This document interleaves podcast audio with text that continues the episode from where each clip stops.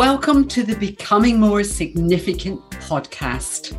And this is all about helping you to become more visible, more credible, and ultimately more profitable by becoming more significant.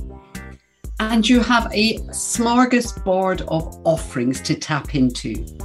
So, over 50 wonderful podcast conversations with incredibly inspiring guests, each of whom are being truly significant in the world. And they're sharing wisdom and insights that helps them to continually have an ongoing impact in the world by being ever more significant. Then I have 10 wisdom and insights episodes where I have captured the golden nuggets from those conversations. And in each Wisdom and Insights episode, I share from either five or six episodes the key learnings, the insights, and the practical actions that we can all take right now to become more significant in the world. And then my third offering is some snapshots of the learning that I have been doing over the last few years. I am a learning junkie. I'm constantly keyed into audiobooks, to uh, podcasts, to TED Talks, to online courses, to mentoring. And I'm learning so much all the time that I'm sharing with my clients. And so I want to do that through the podcast platform as well. So I will be putting together very short, probably 15, 20 minute sessions on key learnings and again, key actions that can help us all to become more focused, tap into more of our potential, and make a real and lasting difference in the world. So, lots to choose from. And thank you so many of you for supporting the podcast over the last couple of years. It's been great to have you on board. And long may you continue to tap into the wisdom and gems of the Becoming More Significant podcast. Wherever you are today, I hope you're shining brightly. Have a great day. Welcome to Wisdom and Insights. And I'm actually resharing some of the episodes from 2021 that captured the absolute nuggets of wisdom that my guests shared with me. And because I like my podcast to be all about my guests and not about me, um, I just love to re listen to them to extract some of those hidden gems from the podcast and just to expand a little bit on them and, and explain you know more about how that resonated with me what that means to me and expand a little bit more on the practical ways in which we can apply some of that learning. Because it's all very well listening to audiobooks listening to podcasts but if we don't actually take action as a result of the learning, then what's the point? And I'm a great believer in learning and acting straight away because each time we learn, we fire up new neural pathways. And the quicker we can share that learning, the more we strengthen those neural pathways. And then we can access that information in our memory bank and share it with connections, with colleagues, with clients. And therefore, we're spreading that ripple effect of impact across the globe by being more significant, which, of course, is the theme of this podcast.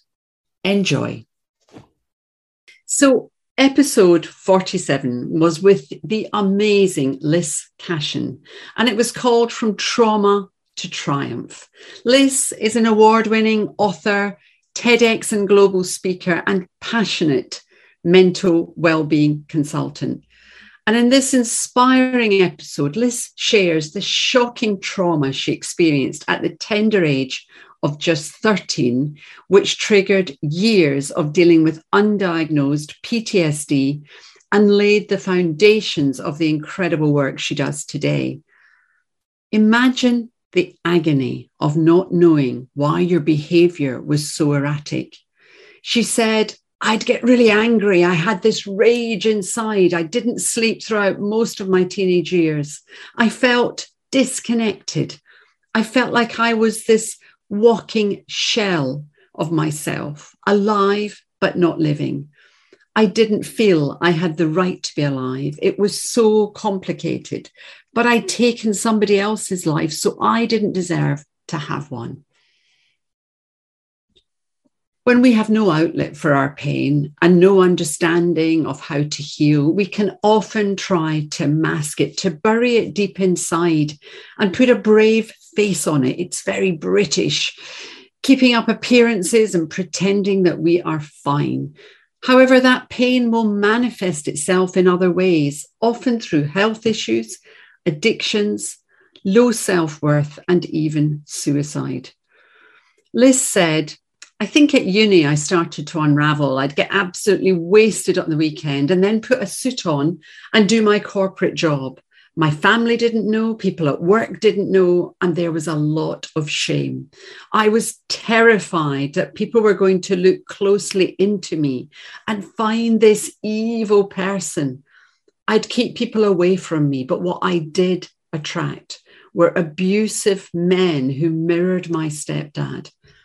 It was a car crash that gave Liz a wake up call. She realized that if she carried on this path of self destruction, she would die. And you know, it so often takes a major life event or crisis to stop us in our tracks and make us take a long, hard look at how we're living our life. And this is certainly true of the pandemic. It's the first time many people have actually had time to stop and think about what really matters to them. As lockdown took over and they stepped off the proverbial treadmill, the reality of the fragility of life hit home. And faced with the very real possibility that they could be one of the thousands of COVID fatalities, many people have re-evaluated their working and personal lives.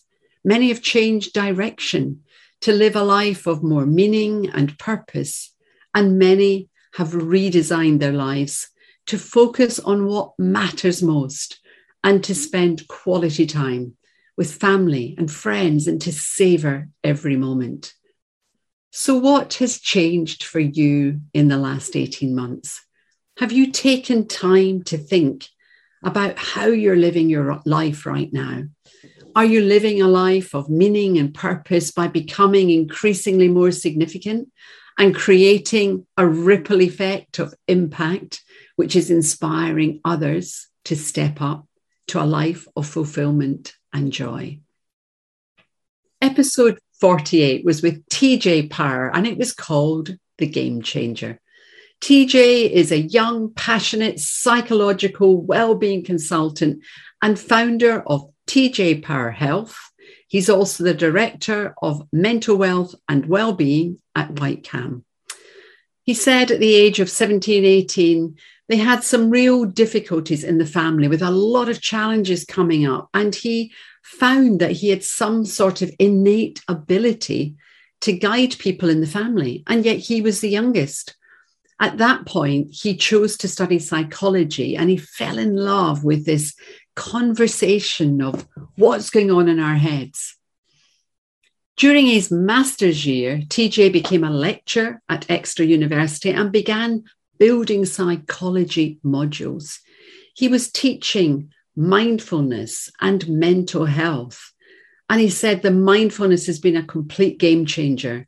He basically found that consistent process every morning of spending time in silence allowing your mind to say all the things it wants to say, created transformation in the relationship that he has with the voice in his head.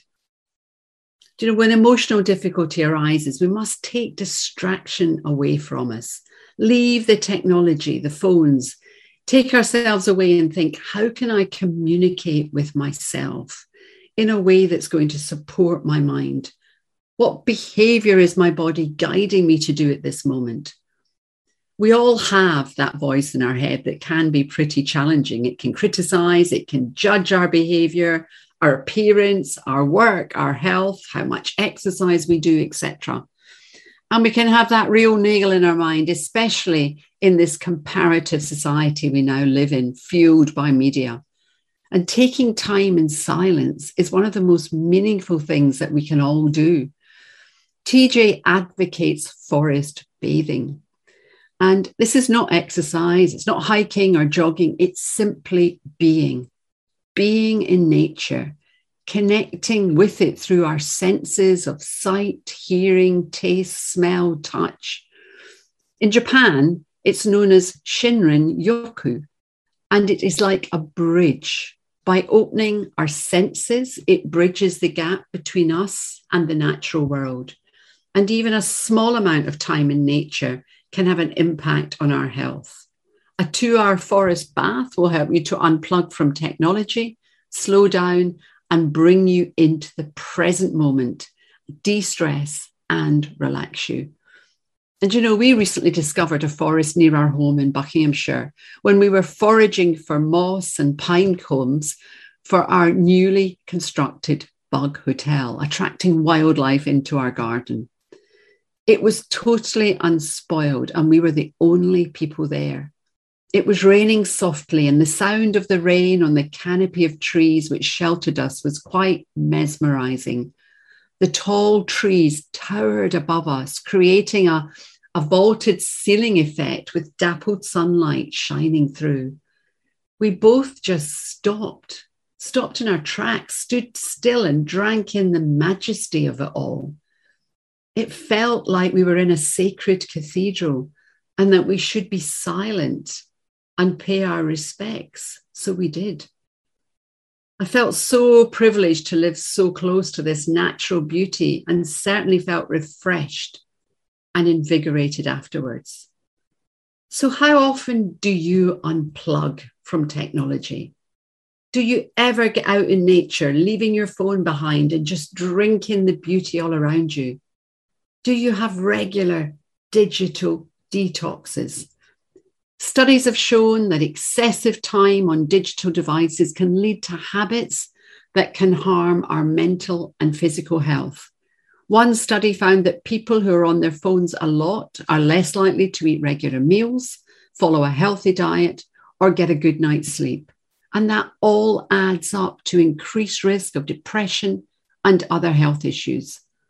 And screen time can actually change the structure of our brain. The results include impaired processing, reduced ability to focus, and dopamine loops in which we become addicted to the hit from the feel good chemical dopamine. And researchers have found that the dopamine cycle connected to internet use and video games is similar to that experienced with drug addiction. So give yourself a break get out in nature and be fully present, drinking in the beauty that is all around us and is absolutely free. Episode 49 was with Michelle Janse van Rensburg, and it was called Harnessing Gifted ADHD. Michelle is MD and founder of Nimac Business Lounge, a dynamic and digitally savvy consulting firm based in South Africa.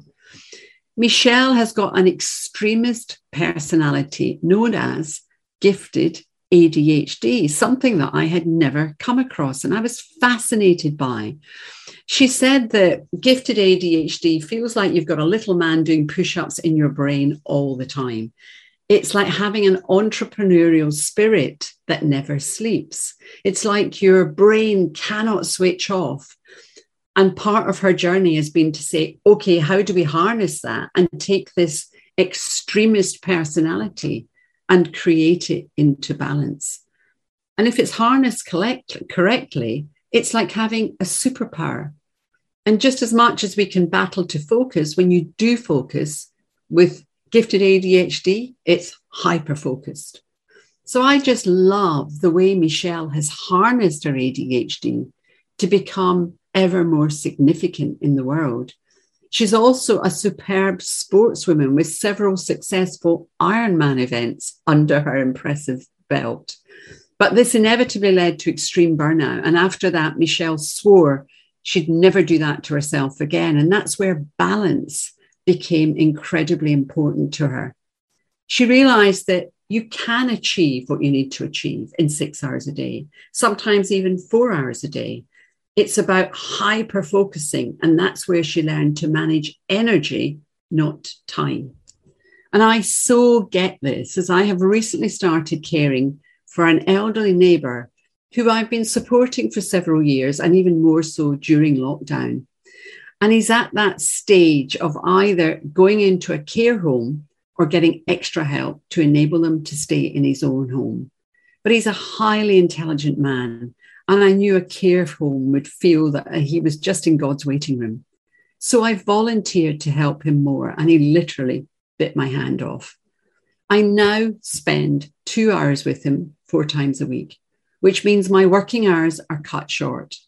However, I firmly believe in Parkinson's law and the old adage that work expands so as to fill the time available for its completion. When I know I only have until 2:30 p.m. to work, I work far more effectively and efficiently and get things done. So, how do you plan your working time? Do you set yourself time slots for tasks, or do you allow those tasks to just take up as much time as you have available? Planning out allocated time slots for your to do list and sticking to those times will ultimately make your working day far more productive and far more rewarding, and you will achieve more. Episode 50 was with the wonderful fellow Scot, Nikki McGowan, and hence the title, Your Higher Self.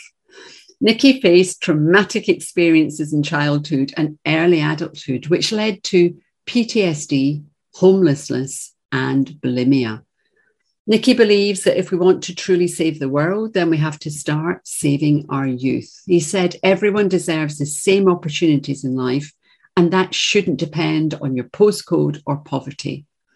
Nikki's projects give disadvantaged young people the opportunities and support to turn their lives around and to start living a life of meaning and impact. Of his own turnaround, Nikki said, it was so difficult. It's always easier to do the bad thing in life and make the wrong choices. There comes a point in your life when it doesn't matter what hand you've been dealt you have to take responsibility for your actions and take accountability for your own life. I had a son, and that changed my life. My son is my catalyst for everything. It took a long route to get where I am now, and that's why I do what I do now in schools to show the kids they can go from A to B without all the carnage in between. If I can share my story and what I came through and how I have transcended, it shows other people can do the same.